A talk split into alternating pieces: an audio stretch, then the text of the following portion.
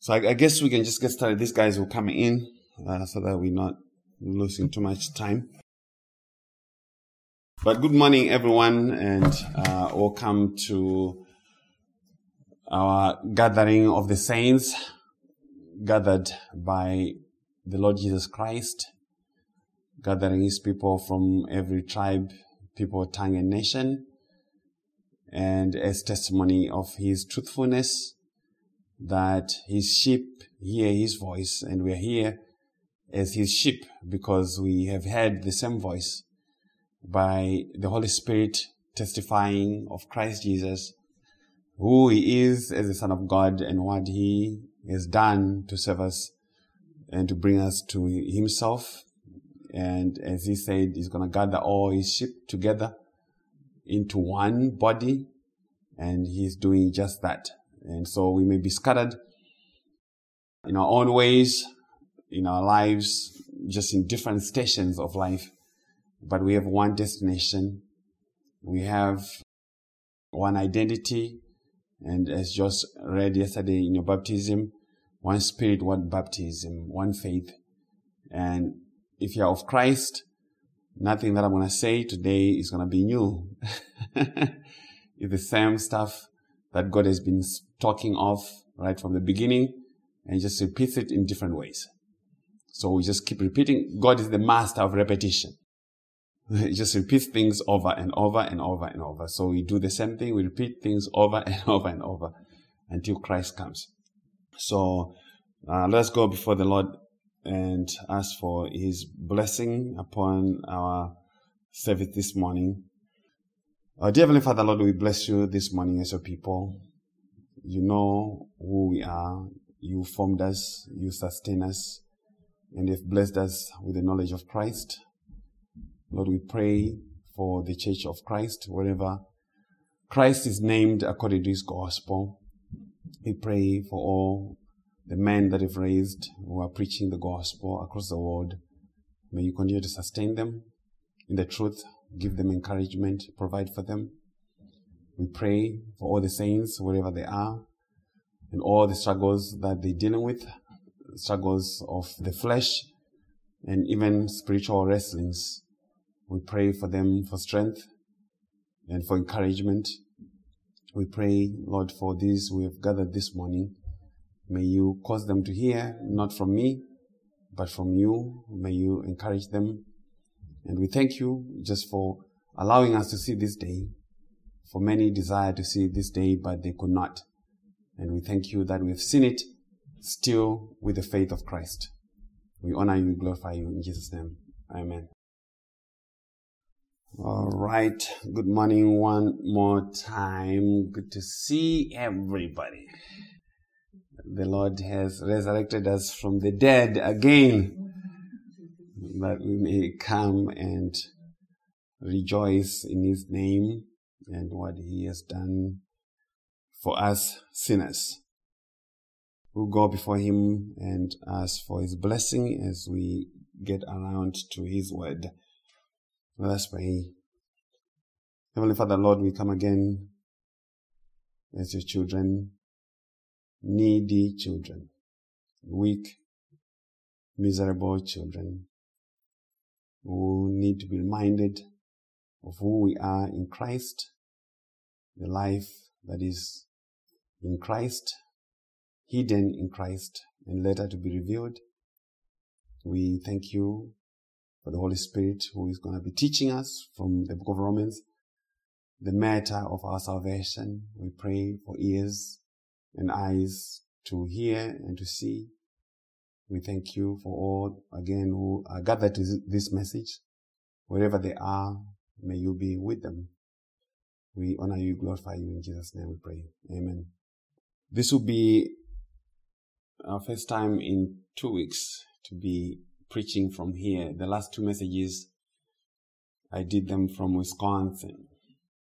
So it's good to be back home, but it's good to always be talking about Jesus wherever I go. So it's a blessing. Let's go to Romans chapter 4, verses 9 to 15. And I'm going to be reading from the New King James. Romans chapter 4. Apostle Paul, by the Holy Spirit, recorded for us and said, Does this blessedness then come upon the circumcised only, or upon the uncircumcised also?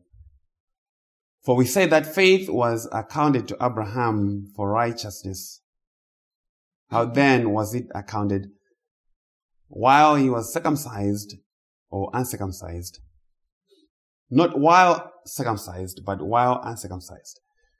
And received the sign of circumcision, a seal of the righteousness of the faith which he had while still uncircumcised, that he might be the father of all those who believe though they are uncircumcised, that righteousness might be imputed to them also, and the father of circumcision to those who not only are of the circumcision, but who also walk in the steps of the faith which our father Abraham had while still uncircumcised. Verse 18.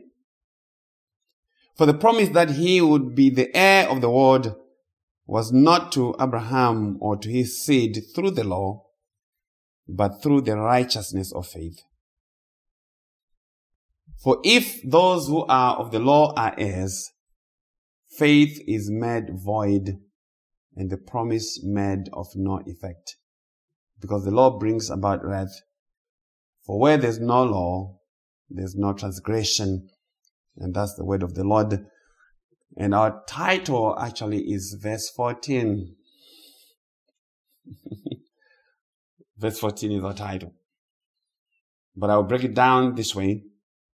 The law nullifies both faith and promise. The law nullifies both faith and promise. And number two, Abraham justified before circumcision. And greetings to one and all who name Christ according to his gospel that I'm going to be declaring in the next three and a half hours.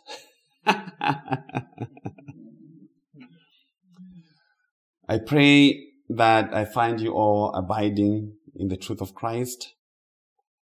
And we have this morning, the Lord has blessed us, graced us with the visit from Brother Josh Buckley and Sister Jordan all the way from the Grand Canyon State,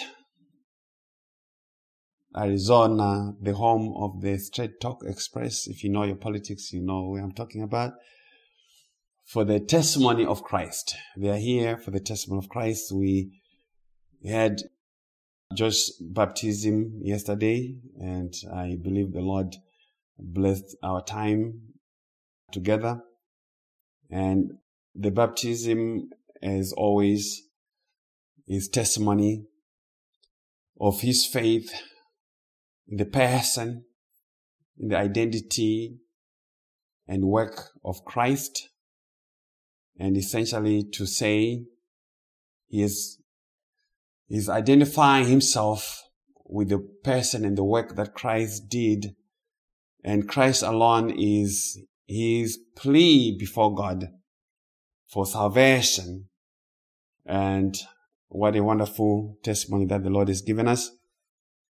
And in that, we are saying Christ alone is our righteousness. He is our holiness.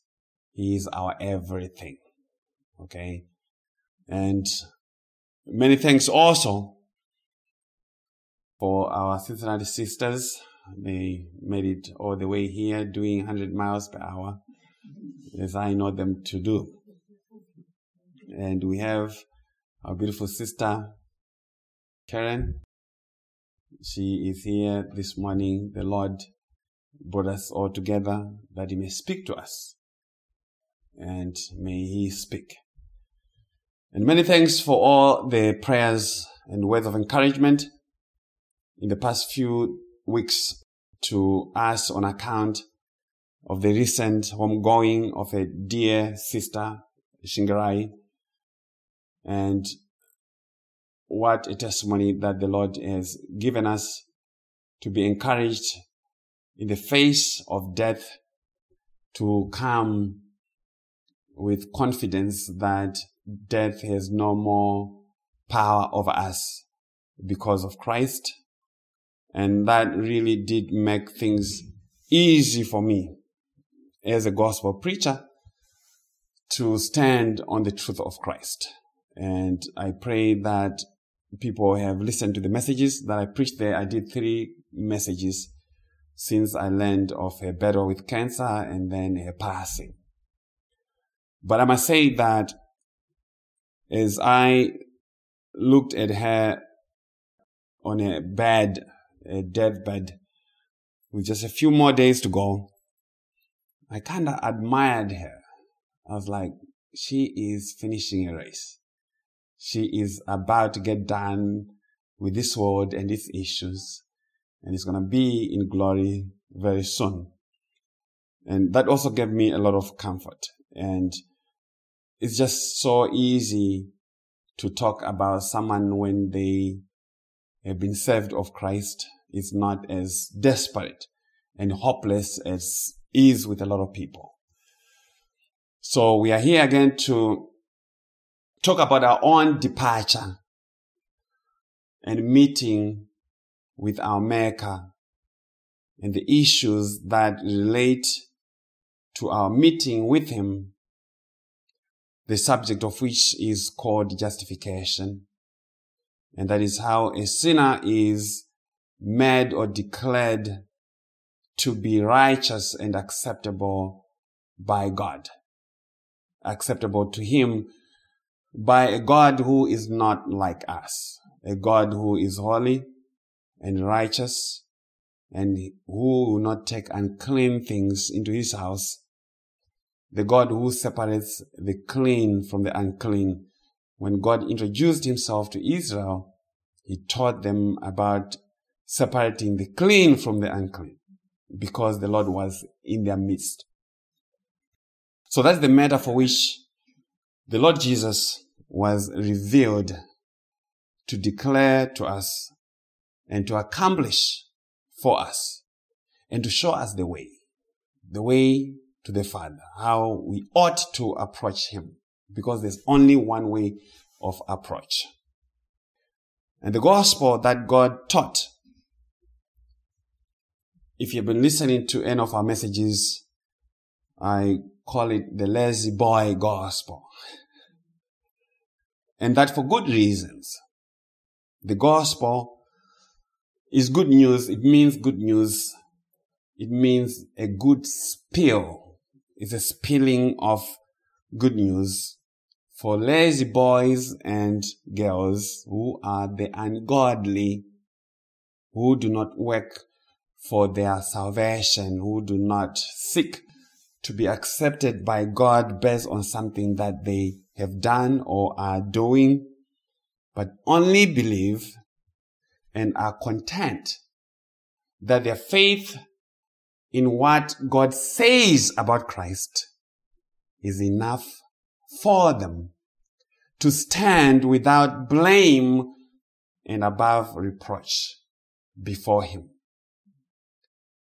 And so I want everybody to see that God only justifies the ungodly people, not the righteous ones. As Jesus said, He came not to save the righteous people because well men do not need a physician. Okay, so I pray that we only have unwell men and women this morning because we have wonderful news from the great physician. Okay, but many unfortunately think they do have some island of righteousness, some ounce of righteousness that is left in them. And that based on that, God would justify them and accept them. And God will not do that. So God declares a sinner like you and I to be righteous only through the imputation of Christ's righteousness to them. In other words, God declares a person to be righteous only by the righteousness of another And that means God looks at the ungodly people, his people, that he gave to Christ through the works of another, the faithfulness of another, the obedience of another, the righteousness of another. And that is very good news and should be good news to us who are lazy boy theology people because that is God's way of doing things. And also, you and I don't have enough time to work enough righteousness that God would accept. And when you are on that deathbed, as I saw our sister, she could not do anything for herself. Her feet, for some reason, were very itchy and she could not even get around to scratch them for some comfort. She had to ask Ella or anybody who was around to help her with that. Now, if you can't even scratch your own feet, what hope do you have to establish your own righteousness? A righteousness that God would accept. So, this is the way now going to the context of our Romans 4 text. This is what God is teaching us. And he is bringing a figure, a prominent figure by the name of Abraham and saying to the Jews who were in his hearing, your father Abraham did not become righteous, did not attain salvation by something that he did. Not by good works that he did, but he was declared to be righteous through the free imputation of righteousness. And the word that is translated as free there is without a cause. There was no cause found in Abraham that made God to declare him as righteous. It was outside of Abraham. So in other words, Abraham was saved by God's grace alone he was not as righteous in the flesh as the Jews thought of him. Because if Abraham was accepted, had been accepted by God as righteous by his works, then he would have had something to boast about, to raise his finger and say, see what goodness I did. See how wonderful I am. God could not help but save me. but God says, no, that will not work. There's no room for boasting in grace, no boasting of any kind in God's presence. And that means any so-called gospel that leaves room for boasting is false. Okay? It's false. And God says, the same gospel testimony the same gospel truth was also preached in the life of King David, another of the great patriarchs of Israel. David was a man after God's own heart as a testimony of David as a type of Christ. That is what God is saying with that. David was a type of Christ, a preeminent type of Christ because only David assumed all the three functions that are found in Christ as the king. David ruled both the northern kingdom and the southern kingdom as the king of Israel. And he was a mighty warrior. David, he slew Goliath. David was a prophet. He wrote a lot of the Psalms. David unfortunately or fortunately, also was a priest. And all those three offices are occupied and fulfilled by Christ, and David is the only person to ever hold to those offices. And God says, well, your father David did not become righteous by anything that he did. He had a lot of shenanigans. He murdered the one Uriah the Hittite and took his wife Bathsheba. And for both sins, David was supposed to die, was supposed to be condemned by the law. But somehow David and Bathsheba lived. And how was that even possible when other people in Israel who would have come under such sins would have been stoned to death? And here is how God answered the matter in 2 Samuel 12, verse 13. How did David escape the condemnation of death? Because of his sin. In 2 Samuel 12, 13, Prophet Nathan, in the conversation, in the back and forth with David, you know the story, ex- exclaimed, then David exclaimed to Nathan and said, I have sinned against the Lord. Nathan replied to David and said, Yes, and the Lord has forgiven your sin. You are not going to die. So why did David not die? Because Nathan said, The Lord has forgiven your sin. You are not going to die. And that is God's declaration. And that is God's gospel. And that is how things work. Salvation, righteousness, is God's declaration. It is not conditioned on anything that a person does. Because if God does that, David and Bathsheba must die. So God, as the judge, comes and makes that declaration. End of story. I have forgiven your sin and you shall not die. And you shall not die because God has forgiven your sin. It pleased him. That's what he liked to do. He delights in showing mercy. So the Lord has forgiven. It's done already. But how far has He forgiven you? Because sometimes we feel like we were only forgiven last week. We were forgiven for the sins that we did when we were 18, 25, 30 years. But somehow this sin that happened two weeks ago, I'm not really sure now. I'm, I just, brother, help me. I just don't feel like I've been, a, I'm saved. What is happening?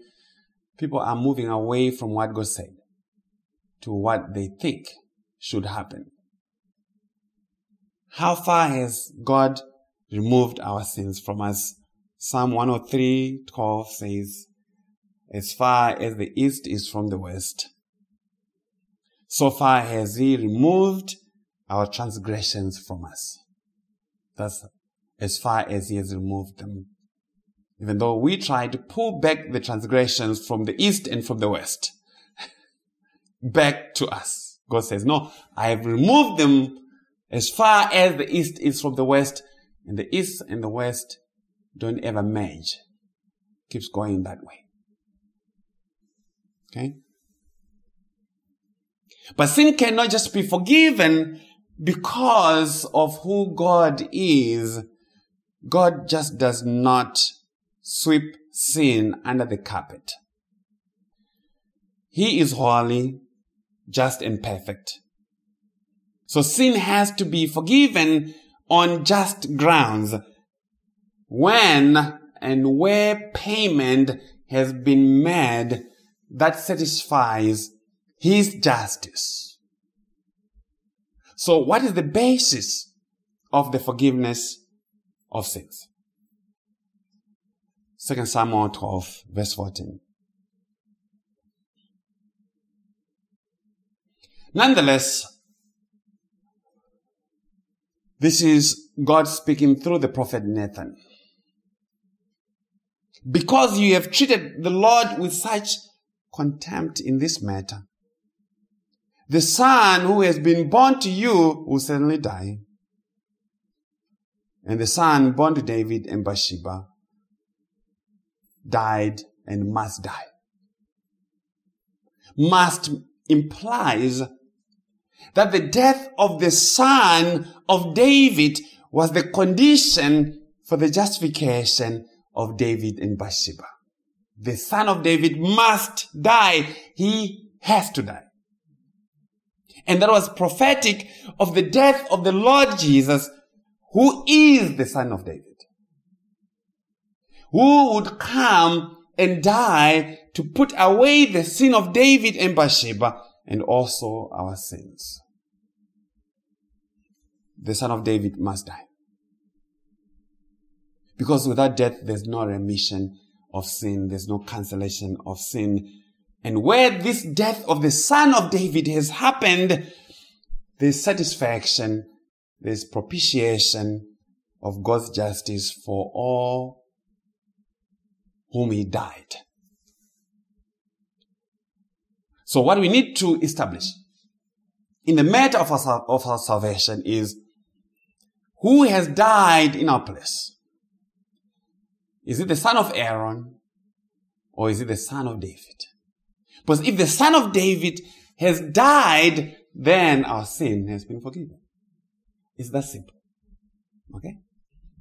And if the son of David has died, there must needs be justification of those that were represented by him. The dying of the son of David is the only condition that lifts your condemnation. That's what you look to. So what happened? The sin of David was not imputed to him. It was not recorded in his account. Yes, he did it. Yes, he felt bad about it. He mourned for it. He got in trouble for it. He got insomnia from it. But it was never in his account to be used against him by God. It could be used against him by everybody around him, but never by God. So where did it go? It was imputed to his greater son, the Lord Jesus. And that, that's what God was preaching in that story. Gospel preaching, not moralistic preaching. Because people get offended by David for taking someone's wife because they don't know what they are talking about. And so God used David to bring this foundational doctrine of our salvation, which he then penned in Psalm 32, verses 1 and 2, which Paul then extracted and he migrated that whole Psalm, that part of Psalm 32 into Romans 4 and said in verse 7 and 8, Blessed are those whose lawless deeds are forgiven and whose sins are covered. Blessed is the man to whom the Lord shall not impute sin. So this is what God actually meant to preach with the story of David and Bathsheba. The blessing of the non-imputation of sin, the kind that makes us mad if someone else would do it. Right? And God says, no, don't, don't, don't condemn David because you are no better than him. You are no better than David. So the gospel is saying, on account of the death of the son of David and Bathsheba, who is the Lord Jesus, all your lawless deeds were forgiven and your sins, every one of them, are covered. And the Lord does not impute sin to you, even though in practice you are still sinning. So if sin is not imputed, what does God put in its place? Because we have an account here. There has to be something in that account. There's no account that's neutral. It's either this account has a sin record or it has righteousness in it. There's no neutral account. So this is what God does and has done. He imputes and has imputed the righteousness of the Son to our accounts. And that means God deals with the ungodly elect only based on non-imputation of their sin and the imputation of Christ's righteousness. And so the blessed man or woman is a sinner with no sin record in their book. They live their life in the experience of sin.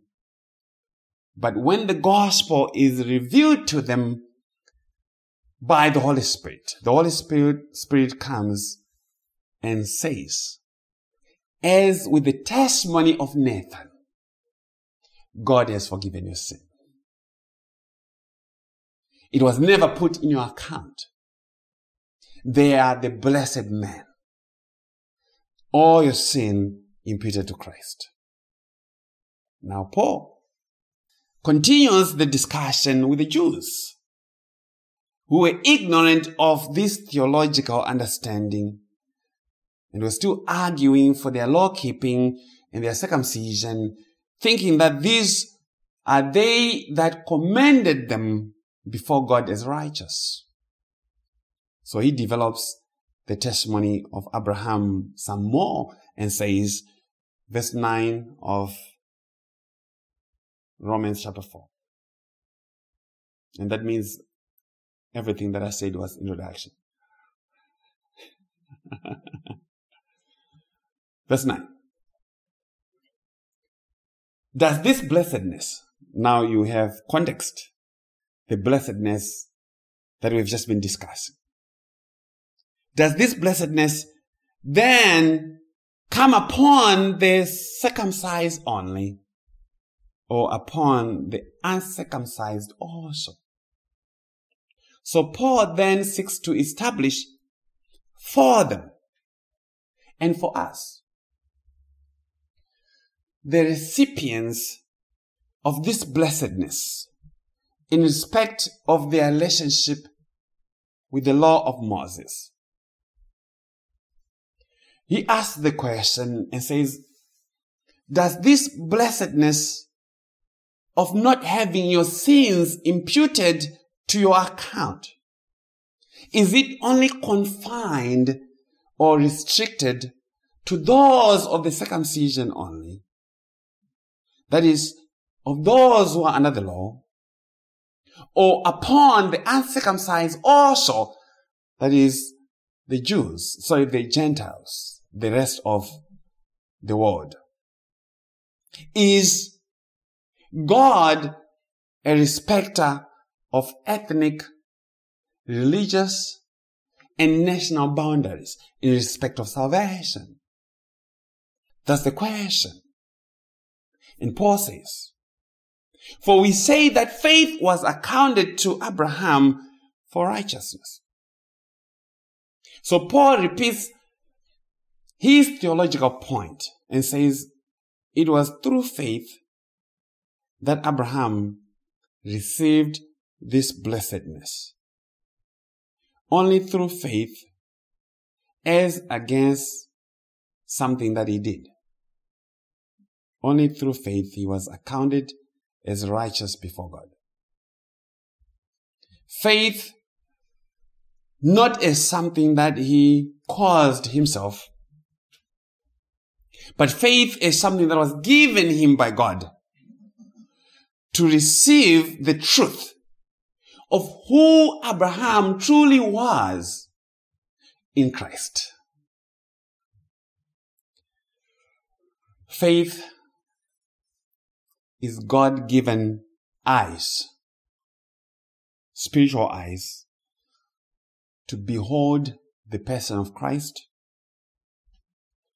who is the substance of things hoped for, the evidence of things not seen. That is true faith. It's beholding the unseen Christ and believing everything that God says about him. So Abraham was given eyes by God to see Christ and believe. Because Jesus in John 8 is going to say, your father Abraham saw my day and he rejoiced. He was glad. Eyes to see and believe that God had accounted righteousness to him. Verse 10, Romans 4. How then was it accounted? While he was circumcised or uncircumcised? Not while circumcised, but while uncircumcised. So Abraham was accounted as a righteous person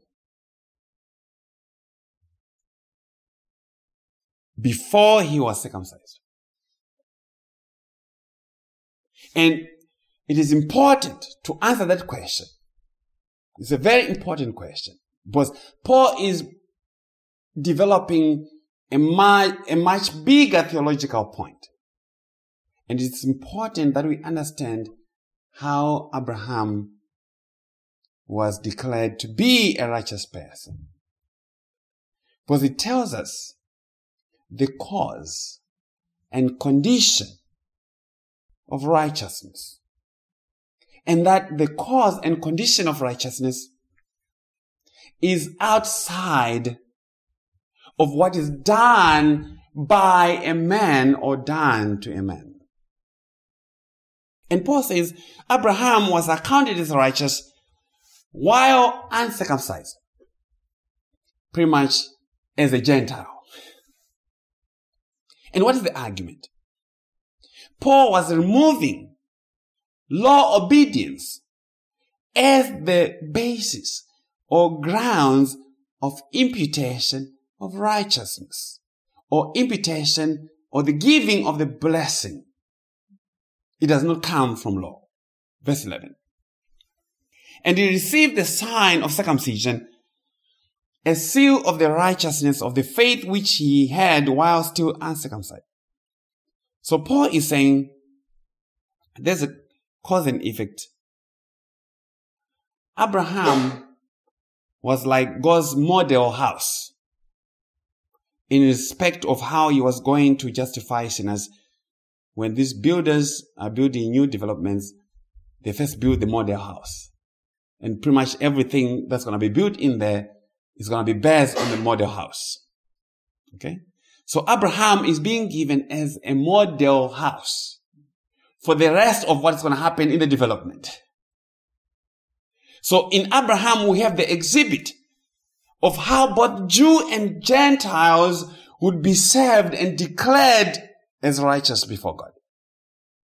So Abraham carried a dual testimony and in him both Jew and Gentile intersect. So there you also see that Abraham is a type of Christ because it's in Christ that both Jew and Gentile are made into one. Okay. And this is how. Abraham was justified before he was circumcised as representing the justification of the uncircumcised Gentiles. So God granted him the faith of Christ before his circumcision and purposefully so. Circumcision for him was not the cause of imputation of righteousness, but was only a seal, a confirmation of the righteousness that he already possessed. For what purpose? That he might be the father of all those who believe, though they are uncircumcised, that righteousness might be imputed to them also.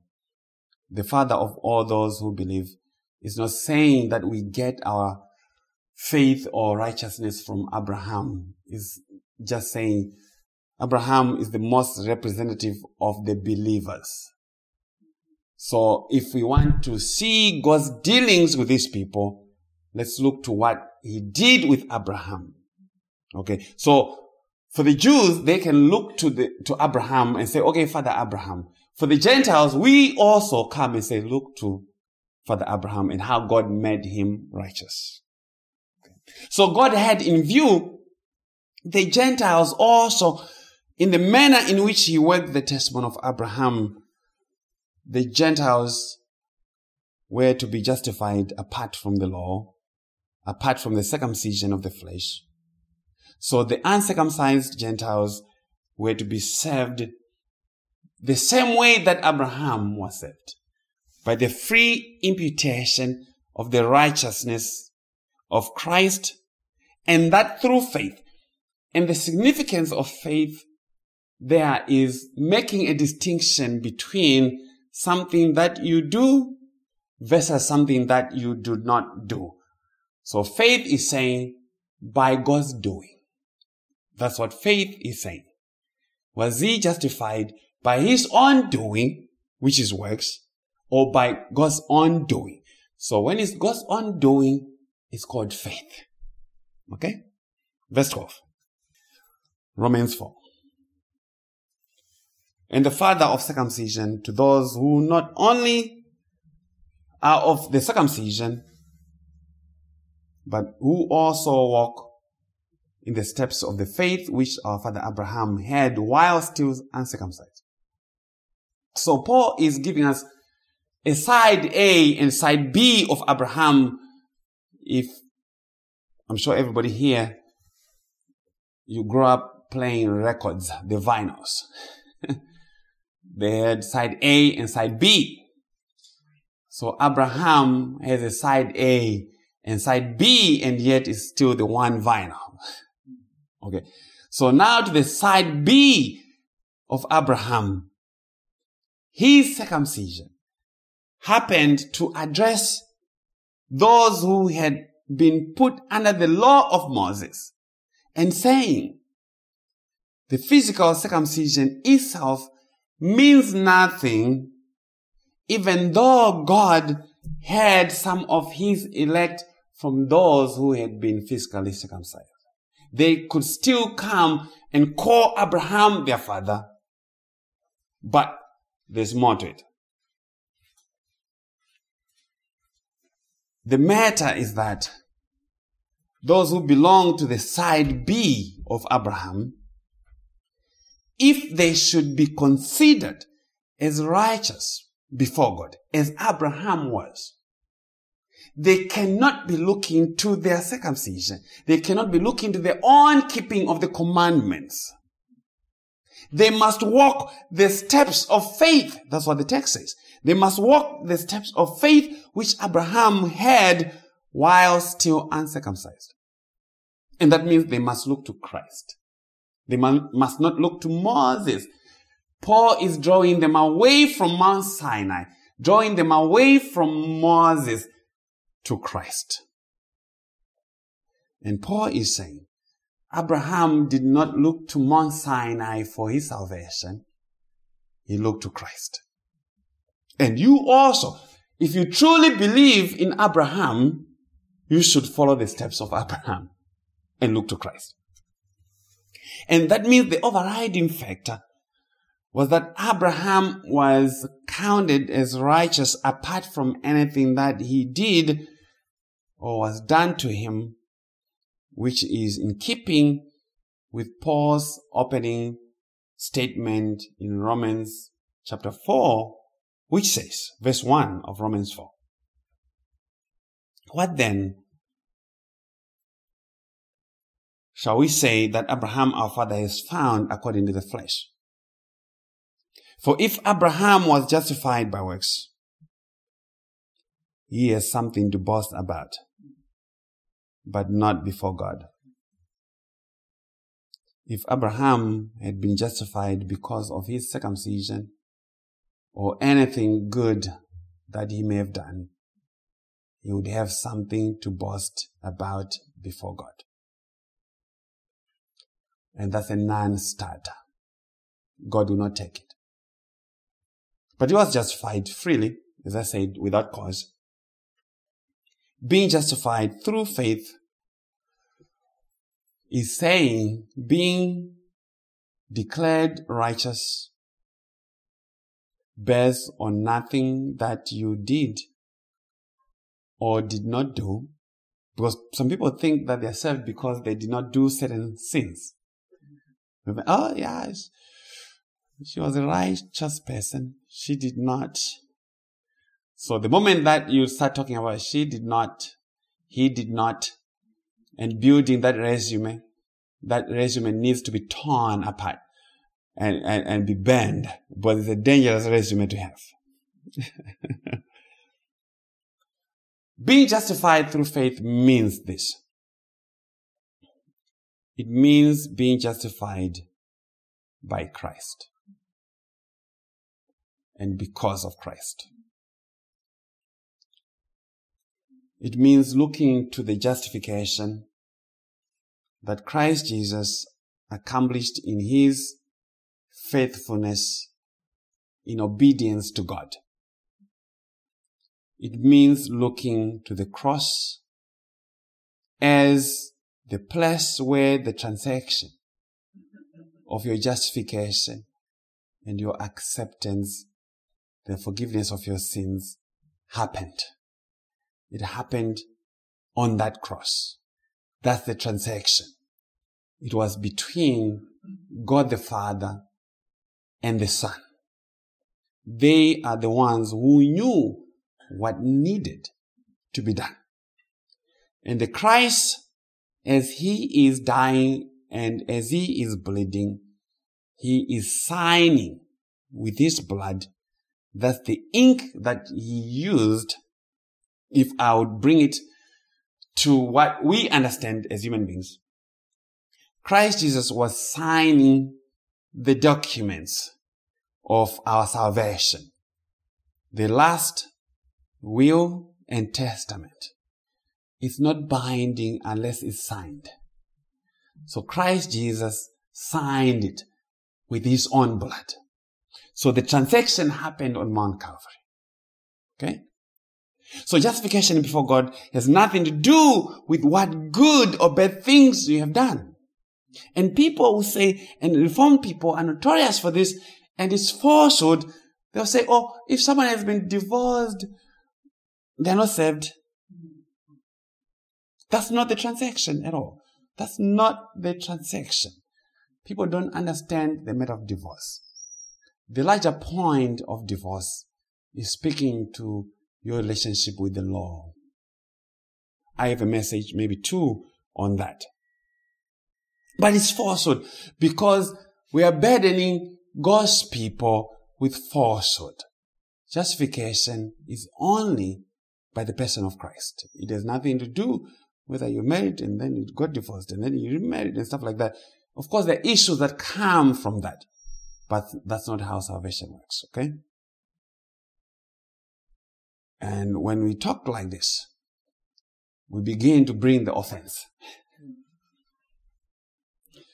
People become itchy, especially those who think they've done less sins especially the acceptable sins. They think they deserve to be justified more than those that they consider to be worse sinners. And that's why when we come and tell people that, oh, by the way, Barabbas was saved, they're like, oh, no, we don't have any record of his faith. Like, because they are foolish. Christ Jesus stood for Barabbas. How did Barabbas get his independence? How did he get his freedom from prison? Because the Christ himself stood in his place. That's how he was set free. Okay. And it's not about you and me looking to find if someone has this faith and that is between God and Christ. and his election, the Lord knows all those that are His, and He will lose none of them. You bring them to faith. You go look for them. You send the Holy Spirit to go call every one of them and bring them to Christ. Okay? There are no degrees of justification. You are not justified 90%. It's zero or one. Justified or not justified the light switch is either on or off. Okay? So you don't get justified one time, and then you need to be justified again, and then you need to be justified again. Because Christ gave one full payment he perfected forever the sanctified by his one offering of himself. So justification through faith is saying having a standing before God based on what God alone has done or will do in the case of Abraham because Christ had not yet been revealed. And we have zero contribution towards our standing before God. And the implication of that is that you cannot lose something that you never put a penny in. You never made a, an investment in salvation. You did not put your 401k in Christ. You cannot lose anything that you never invested in. The only person who has an investment in your salvation is Christ himself. And he said, I'll never lose any of those that were given to me by my Father. None can snatch them from my hands, and none can snatch from my Father who is greater than all. He has the investment in your salvation, and he will see to it that he loses none of his sheep. Also, you have no password or keys to log into your account of salvation as to empty it. Christ is the one who holds the keys. You need to access your account and open it and then delete some things from there. You can't. It's an account that you have no access to. So your salvation cannot be lost. We do not keep our salvation. Going to church, praying, giving money, reforming to become a better person is not what keeps you saved. Because that does not serve anyone. The Muslims are always reforming, but they're not saved. A lot of thieves are reforming. And if they don't belong to Christ, they're not saved. So salvation was never entrusted to us to keep.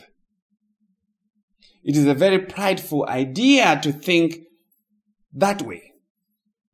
Our salvation was entrusted to Christ to keep it as the testator and surety of the covenant. The last will and testament, as I said, was not ours to write. We are only beneficiaries of his last will and testament. And if you know anything about that, there's no child or beneficiary who participates in the writing of that. It's actually hidden from them just in case they decide to kill you.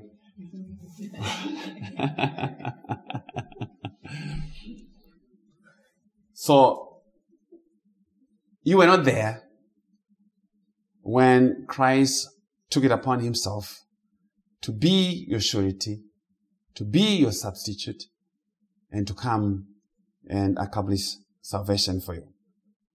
So Paul says, verse 4 of Romans 4, Now to him who works, the wages are not counted as grace but as debt. To him who works to be justified by God, by the law, or whatever other way in which they are putting effort, God says, well, now it looks like I have to give you salvation as a payout, as a paycheck for all the work that you did. And once you do that, it's not grace anymore. But the problem is, he only does it by grace alone. Okay? The acceptable way that is consistent with his grace is through faith in Christ. Faith is for those who do not work for their salvation. Those who have faith do not work. God, as I said, cannot be indebted to sinners, cannot be indebted to anyone. He has never been in debt to anybody. If he should deal with you and me in salvation, it shall only be by grace. Because God has never needed anything. If you still remember in Psalm 45, he said, if I needed something to eat, I'll never ask you. You're a bad cook in the first place. And secondly, the cattle on a thousand hills, they are mine. Or they may be registered in your name, but they are mine. To say, I don't need anything from anybody. So if I'm going to serve you, it's going to come from my own good pleasure, my grace. Yeah? Verse 18. Romans 4. For the promise that he would be the heir of the world was not to Abraham or to his seed through the law, but through the righteousness of faith. So there's a contrast being given. And so Paul continues his argument and says, when God approached Abraham with the promise of an heir and an inheritance to him and his seed, that promise was not through the law. But how? Through the righteousness of believing. Of believing that God is He who would do it all, do all that was required for the promise to come to Him and His seed. And we know the story of Abraham that he did not have a child at this point of the conversation. He did not have any children. And God comes to him as we shall learn very soon. And he speaks to him about the matter of the promise. And of course, Abraham has some questions. and God is saying, Abraham, I've come to bless you and your seed and through your seed, because through your seed shall all the nations of the world be blessed. So that's going beyond Isaac. There's another seed who is in view. And the salvation, which is the promise. The salvation is the promise. It is the blessing. It's a promise of God conditioned on the doing of Christ who is the seed of Abraham. So the faith of Abraham was not the cause, but proof of the righteousness and loyalty to God as God saw Abraham in Christ. You're only loyal to God in Christ, and there's no other way. You can only be loyal to God. You can only please God through faith in Christ. There's no other way. Okay? So let's go to Genesis 15 and hear this testimony. Genesis 15, beginning at verse 1, Moses records and says, After these things, the word of the Lord came to Abraham in a vision, saying, Do not be afraid, Abram. I'm your shield, your exceedingly great reward. But Abraham said, Lord God, what will you give me? Seeing I go childless, and the heir of my house is Eliezer of Damascus. Then Abraham said, Look, you have given me no offspring. Indeed, one born in my house is my heir. Abraham then, as I said, did not have a child with Sarah. But he had a faithful servant by the name of Eliezer of Damascus, who was a type of the Holy Spirit. And Abraham said, As things stand, O Lord God, Eliezer is going to have to be my heir. But the Holy Spirit is not the heir of God's promises. So that was not going to work. So here, God's correction of the matter. Verse 4. And behold, the word of the Lord came to him saying, This one shall not be your heir, but one who shall come from your own body shall be your heir. The one who comes from Abraham's own body would be the heir of God's promises to Abraham. And this would be Isaac in the immediate vicinity of the story. But being prophetic, looking to the Lord Jesus, who is the son of Abraham, coming from the body of Abraham. Christ Jesus is the one in view, but he is hidden in the shadow of Isaac. Verse 5. Then he brought him outside and said, Look now toward heaven and count the stars if you are able to number them. And he said to him, so your, so shall your descendants be. If there's light pollution, like where we are here, you don't really get to see much of the beauty of the sky. You have to go to Africa. You have to go to the darkness of Africa and just see how beautiful the skies are. The, the stars almost feel, look like they're just 20 feet away from you. Okay. So God says, look, Abraham, count the stars if you can. That's how many descendants you're going to have. And so what was Abraham's response? We're going somewhere, verse 6. And he believed in the Lord and he counted or accounted to him he, and he accounted it to him for righteousness. So that's Genesis 15, 6. And that is one of the bedrocks of gospel, faith and teaching and God's promises in Christ. The imputation of righteousness to a sinner based on Christ, based on the heir of Abraham. Then he said to him, verse 7, I am the Lord. God is always amazing to me. He has introduced himself to Abraham as I am the Lord. And then seven verses later, he comes back and says, Oh, it's like with every line I remind you and say, Oh, I am James. I am the Lord who brought you out of the Ur of the Chaldeans to give you this land to inherit. I am the Lord who brought you out of Baghdad, present day Iraq. That's where this conversation is happening. And I brought you out of the Ur of the Chaldeans. And that's the gospel statement. The Ur of the Chaldeans was pagan. It was pagan land.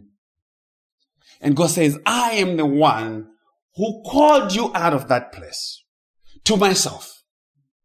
I brought you out of there because sinners have to be brought out of something. You have to be brought by Him. That's what God does. I am the Lord and t- let me tell you what I do. I bring you out of stuff.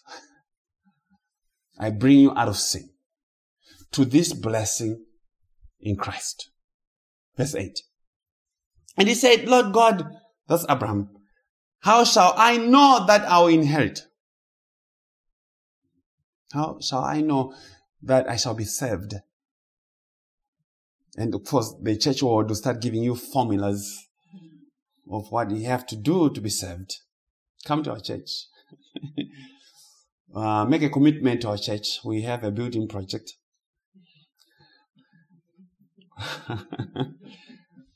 That's the way you know to inherit the promise. Abraham is saying, what is the sign for me to remind me of your commitment to bless me? Verse 9. So he said to him, bring me a three-year-old heifer, a three-year-old female goat, a three-year-old ram, a turtle dove, and a young pigeon.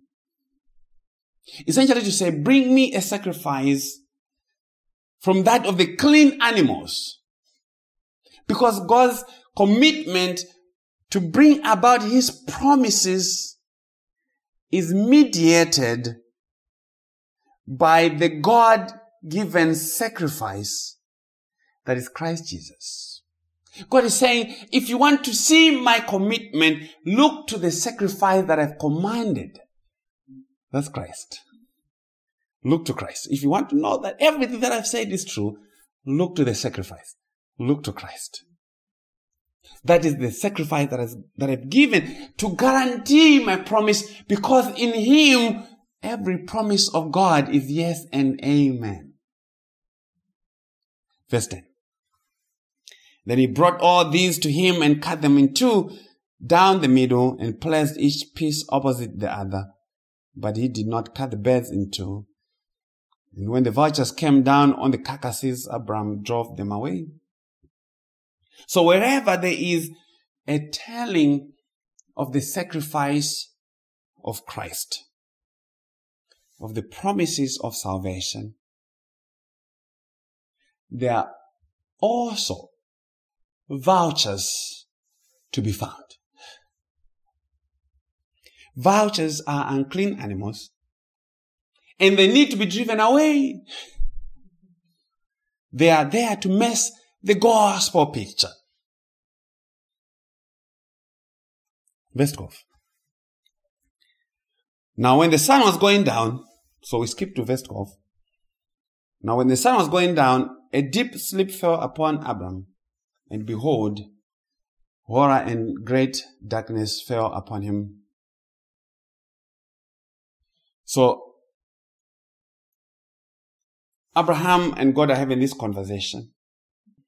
And God continues the conversation and says, well, you really want to know some things? I'm going to tell you about the enslavement of your descendants by a foreign nation, Egypt, for 400 years. And also I'm going to tell you about their exodus. And I'm going to tell you what they're going to possess when they leave Egypt. They're going to come out with great possessions. They're going to plunder the Egyptians. I'm going to punish Egypt.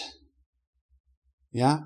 And I'm going to bring them back to this land where you are, Abram, in the fullness of time.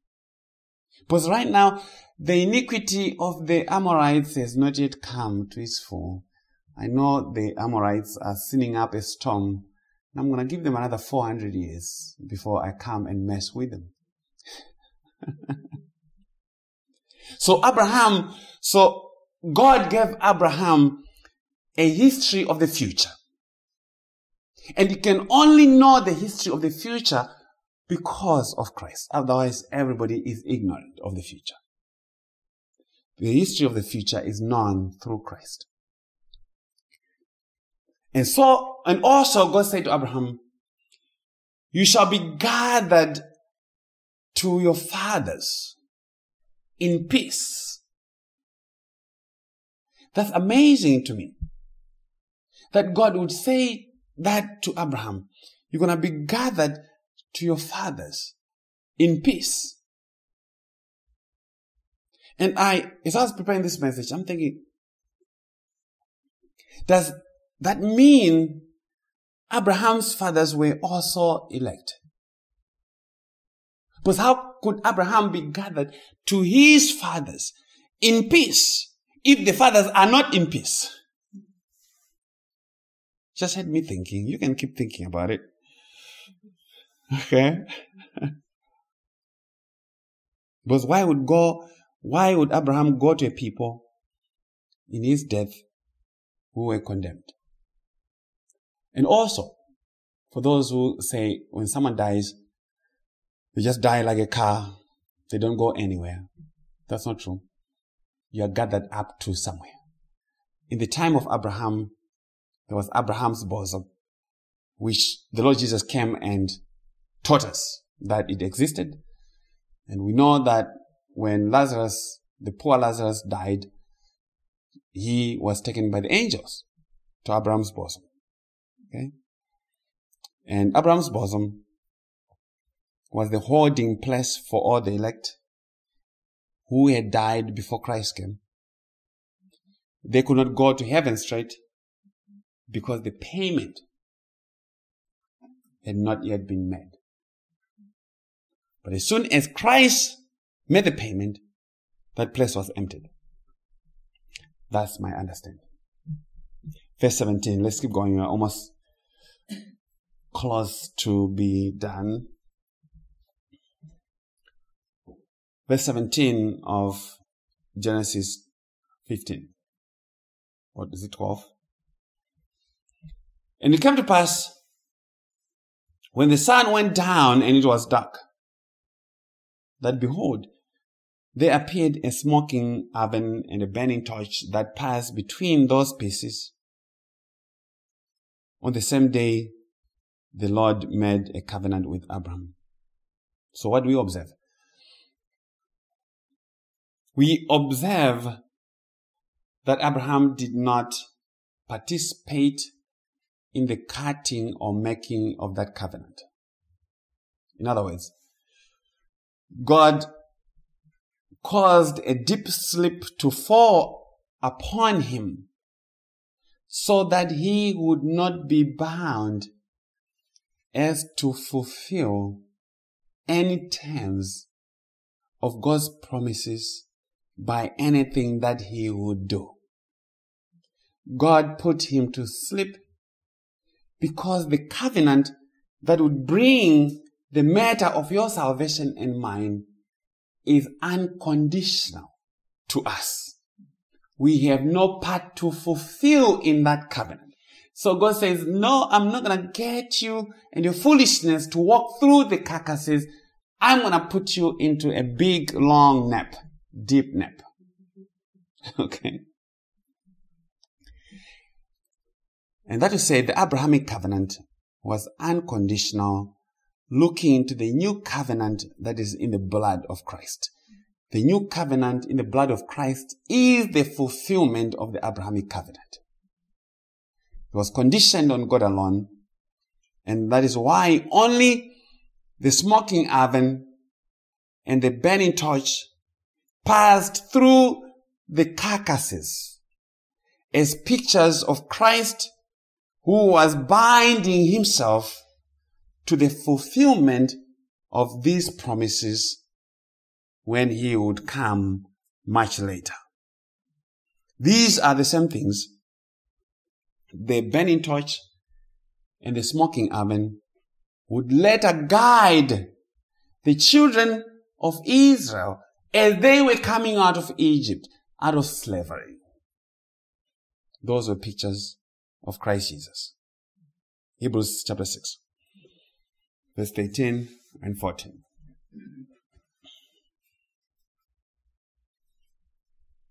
For when God made a promise to Abraham, because he could swear by no one greater, he swore by himself. That's why Abraham was knocked out. So that means that the pieces, the burning torch and the smoking oven those were representing God. He was swearing by himself. Because this was a promise that God alone could bring. Saying, verse 14, surely blessing, I'll bless you. And multiplying, I'll multiply you. So God's promise to save us was in himself and by himself and that means it was in Christ and it was immutable, unchangeable. It could not be changed. That's what God always intended to do. So these people will say, well, salvation is God's backup plan. Jesus, go and save those people. I didn't realize Adam was that bad when I met him. They don't know what they're talking about. Okay? Uh, Adam was revealed to begin to unfold the coming of the promise of salvation to all of God's people. Okay. So Apostle Paul has all this detail in his theological thinking. He knows about all these things. And his conclusion then was Romans 4 verse 14. For if those who are of the law are heirs, faith is made void and the promise made of no effect. Because the law brings about wrath, for where there's no law, there's no transgression. This is what Paul is saying. Working our way from Abraham and how God promised to bless him. And the fact that Abraham was put to sleep when this promise was made. And then the law was given. The law was given after Egypt on Mount Sinai. If those who are of law are heirs to this promise of Abraham by their own obedience, where Abraham was put to sleep, and then you show up and say, Oh, I'm going to get those promises by my own obedience to the law. then faith is made now and void. And the promise of inheritance through Christ is made of no effect. What is that saying? It is saying the promises and blessing of God cannot be given to a sinner based on their own law keeping, based on anything that they do. It is 100% unconditional. Faith is made void because the promises do not come from the law. God did not make those promises through the law. Yeah? They are not tied to the law. They are tied to Christ. They are tied to the cross. They are not law plus gospel. But that's one of the blights that we have in much of the teaching. People cannot let go of the law. They think somehow the law brings blessing to them. No, it does not. That's not why it was given. Okay? So Faith and law are separate things. And they have different purposes in salvation history. And once one invokes the law or law obedience, so as to enter, to acquire, or to maintain the promises, they are not telling the truth. You cannot maintain this promise by your law keeping. And that means one who claims to be under the law or doing the law is in denial of God's truth. By claiming to be under the law, Paul says you are nullifying faith. You are denying faith. In other words, you are denying Christ. You are making God's promise of no effect. It cannot come because he never designed for it to come through the law. So the preacher who takes you back to law after they've taken you to Christ, they need to stop preaching. Okay? God's promise is of grace towards us. God's promise is Christ Jesus. Okay? God's promise, God's ultimate promise is Christ himself because he is the promised son of Abraham, the seed of Abraham. So it is of his doing alone.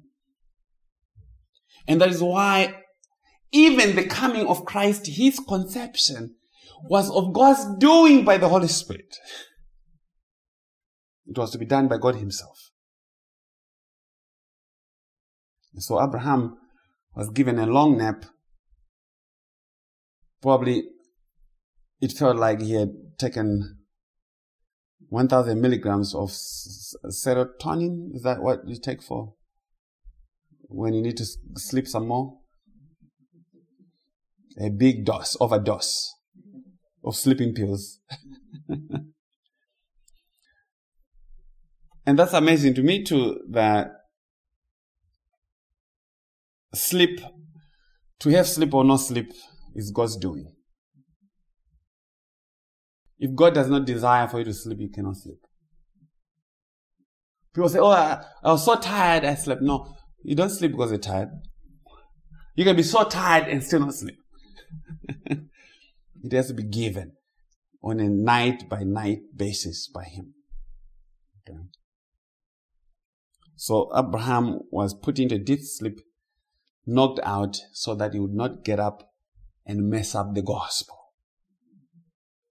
And many professing Christians need to be given a nap by God so that they can see the truth of this matter and not condition eternal matters on the doing of a sinner. You understand me?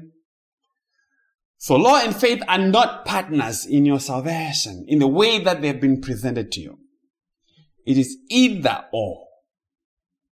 One has to be retired. One has to be sent on vacation. One has to be fired. And Moses was fired. Moses is retired. Galatians 3 verse 12. Yet the law is not of faith. but the man who does them shall live by them. The law is not of faith. So the law cannot put you into the promise of salvation. Those who call us anti-law, antinomian, did you hear that? The law is not of faith. And without faith, it is impossible to please God. Okay. So those who claim to be doing the commandments of the law, Paul says, you shall live by them. And what does that mean? It means you shall seek your justification based on your own keeping of those commandments. So it's not Christ plus law, it's Christ alone or it's law alone. You cannot mix them. Okay? Christ does not help you to fill your gaps of your poor performance of the law. He was not given to help you fill the gaps. It's either you take him as he is, or he doesn't want to be mixed with anything. Christ does not admit of mixing. He stands alone. So it is impossible then to enter into God's promises by the doing of the law. Galatians 3:18 remain in Galatians 3 for if the inheritance if the inheritance if the blessing, if the promise, if eternal life, if forgiveness of sins, if righteousness, if adoption as sons of God, that's all covered under the inheritance.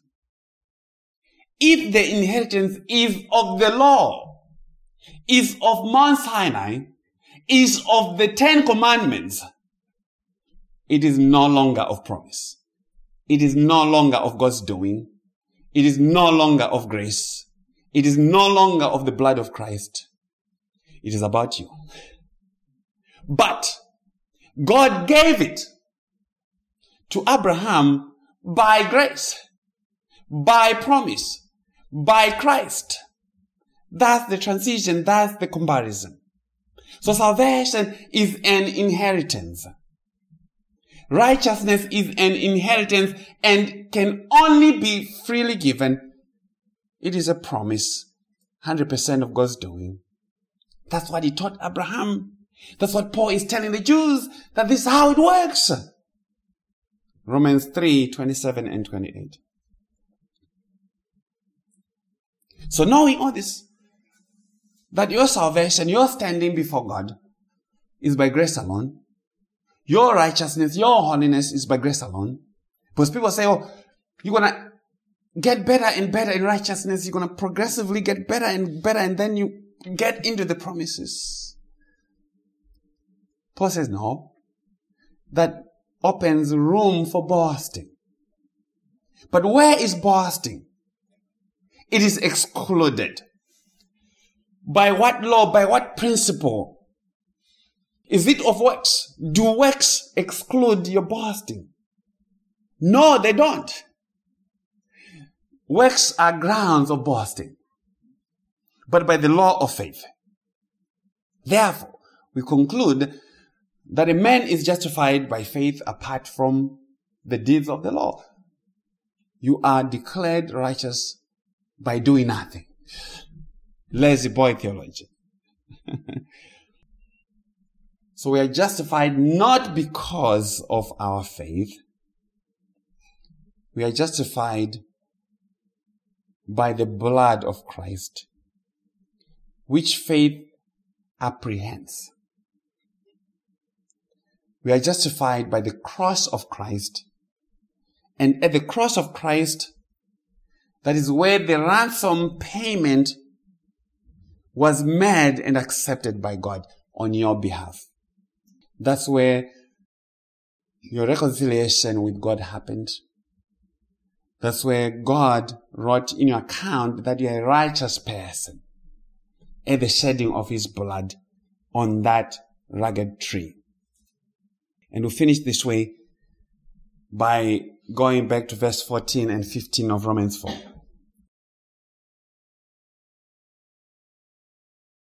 For if those who are of the law are heirs, faith is made void, and the promise made of no effect. And if I would add something, I would say, and you're still under sin. You're still condemned. Because the law brings about wrath, right? Exactly what I was saying. For where there's no law, there's no transgression. So Paul now is telling us the matter of law and why it is different from faith. The purpose of the law was to condemn. It was to bring about God's wrath.